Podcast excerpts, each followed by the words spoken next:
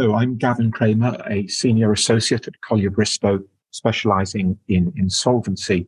This is the second in our series of podcasts about antecedent transaction claims in insolvency proceedings. And I'm here today with my colleague, Peter Pratt. Hi, everyone, and thanks, Gavin. Yes, my name's Peter Pratt, and I'm also a senior associate in our insolvency team. In this podcast, we're going to be discussing two types of antecedent transaction claim: transactions at an undervalue, claims which are commonly referred to as TUV claims, and preference claims. These are claims which can be brought by a liquidator or administrator, in the case of corporate insolvencies, or by a trustee in bankruptcy where an individual has been made bankrupt. In this podcast, Peter and I collectively refer to liquidators, administrators, and trustees in bankruptcy, all of whom have to be licensed insolvency practitioners as office holders. These claims are brought under the Insolvency Act 1986.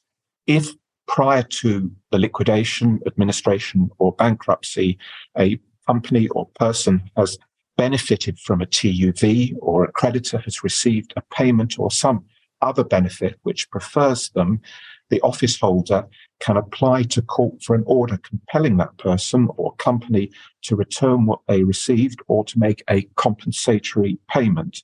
In the case of liquidations or administrations, where a company has entered into the TUV, the relevant section is Section 238 of the Insolvency Act. In the case of bankruptcies, where an individual has entered into a TUV, it's Section 338 of the Act. Peter, to start us off, how would you define a transaction as an undervalue? It is where an insolvent company or bankrupt individual has made a gift or entered into a transaction where an asset is transferred for significantly less than its worth. For example, where, say, an individual before becoming bankrupt owned a £50,000 car, but sold it to a friend for £5,000, therefore at an undervalue. The office holder can therefore make a claim against the recipient for the £45,000 difference. What is very important to bear in mind when one is analysing these types of claims is that the office holder can only pursue TUVs if they occurred during what the Act terms the relevant time. What constitutes the relevant time differs in the case of corporate insolvency claims and bankruptcy claims. Interestingly, a trustee in bankruptcy can, in certain circumstances, go much further back in time than a liquidator or administrator. Peter, what do you think are the key differences here between TUV claims in a corporate insolvency and TUV claims where an individual has been made bankrupt? An administrator or liquidator may apply to the court for an order avoiding any transaction made at an undervalue in the 2 years prior to the administration or liquidation. You count back from the date when the resolution to wind up was passed in the case of a voluntary liquidation, and from the date when the winding up petition was presented in the case of a compulsory liquidation. In respect of bankruptcy, the trustee in bankruptcy can go back 5 years, counting back from the date when the bankruptcy petition was presented, or if the individual has made himself bankrupt, from the date the bankruptcy application was made. The individual or liquidator can only bring a transfer at an undervalue claim if the company was insolvent at the time of the transaction or became insolvent as a result. In the case of bankruptcy, the trustee can bring a transfer at an undervalue claim in respect of transactions entered into less than 2 years before the presentation of the petition or making of the bankruptcy application, whether or not the individual was insolvent at the time. If, however, the transaction occurred between 2 and 5 years before presentation of the petition or the making of the bankruptcy application, the trustee will have to show that the individual was insolvent at the time of the transaction or became insolvent as a result. However, if the transaction is with a connected person, there is a presumption that the company or individual was insolvent at the relevant time, unless it can be shown otherwise. One thing that I do find interesting is that there is a potential defence in the case of TUVs by companies, so that if a company enters into a TUV and the office holder wants to challenge that TUV, there's a special defence that's available, but that defence is not available in the case of individuals who've entered into a TUV where the trustee wants to pursue the transaction. Yes. This is set out in section 238(5) of the Insolvency Act. This is where the court is satisfied that the company entered into the transaction in good faith and for the purposes of carrying on its business, and that at the time it did so, there was reasonable grounds for believing that the transaction would benefit the company. In respect of an individual, there is no equivalent defence. Right. Well, we've now looked at TUV, or transactional to undervalue claims, and I'm now going to sort of briefly introduce the other type of claim that we're covering in today's podcast, and these are preference claims. The relevant sections are section 239 of the Insolvency Act, where the preference has been given by a company which has subsequently gone into liquidation or administration, and section 340 of the Act, where the preference is given by an individual who has subsequently been made bankrupt, as well as a creditor, a guarantor or surety of the company or individual's debts can also be preferred and therefore the subject of a preference claim. This is reflected in the statutory definition of a preference in both sections of the Act, which I think are worth reading out in full. Section 239 says that a company gives a preference to a person if the company does anything or suffers anything to be done, which in either case has the effect of putting that person into a position which, in the event of the company going into insolvent liquidation, will be better than the position that he would have been in if that thing had not been done.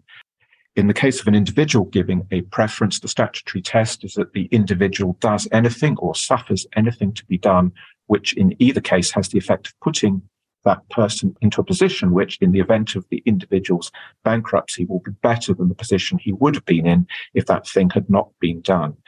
I think preference is a concept which is frequently misunderstood. In my experience, clients often think that any payment made to creditors when a company or an individual is insolvent is therefore automatically a preference, but that, of course, is not the case. Do you have any sort of thoughts on that, Peter?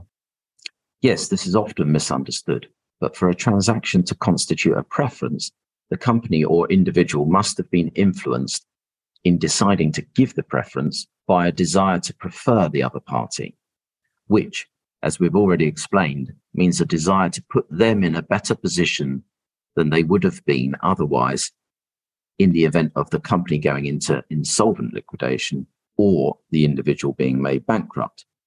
Yes, so I think that's an important point to bear in mind. If a company or an individual pays a creditor who's threatening legal action, if the debt isn't paid, that is not a preference, because they've been given an ultimatum. There's no desire to prefer or a wish to put the creditor in a better position. The company or individual has been told, if you don't pay us, we're going to litigate, we're going to take you to court. And if that's the reason why the payment is made, there's no desire to prefer and it's not a preference. I would also mention that a company is presumed to have had a desire to prefer the creditor or guarantor who's benefited from the preference, where the recipient is connected to the company unless the reason for their connection is that they're an employee.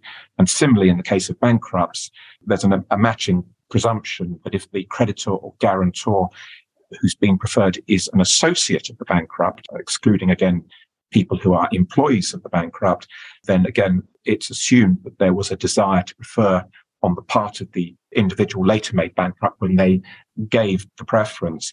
Connected and associate are both terms defined in the Insolvency Act, although it can sometimes be quite difficult to pin down if someone is connected or an associate under the definition contained in the legislation. This presumption can be rebutted if there is evidence to show there was no desire to prefer, but it shifts the burden of proof from the office holder who is bringing the claim to the creditor or guarantor who is defending it. Just as with TUVs, the Insolvency Act only permits office holders to pursue preference claims if they occur during what is termed the relevant time. Peter, I always find this to be quite a tricky area. What do you think are the key provisions for determining whether a preference has occurred during the relevant time, both for corporate insolvencies and bankruptcies? The key provisions are set out in section 240 and 341 of the Insolvency Act. The preference must have been given by the company no more than 6 months before its administration or liquidation. Again, you count back from the date when the resolution to wind up was passed in the case of a voluntary liquidation, and from the date that the winding up petition was presented in the case of a compulsory liquidation. Or for an individual, no more than 6 months before the bankruptcy petition was presented or the bankruptcy application made. The period increases to 2 years if the person preferred is connected to the company, otherwise than by reason of being its employee, or is an associate of the individual, again, otherwise than by reason of it being his employee. A further condition is that the company or individual must have been insolvent when the preference was given to have become insolvent as a result. Thank you, Peter. I hope our discussion has helped shed some light on this complex area of insolvency law. If you have any follow-up questions from today's podcast, do feel free to email Peter or me. And for more information, you can also visit the insolvency page on Collier Bristow's website. Thank you, Gavin. In the next and final podcast in this series, we will be looking at transactions defrauding creditors and void transactions made after the commencement of winding up or bankruptcy proceedings. Thank you very much for joining us today.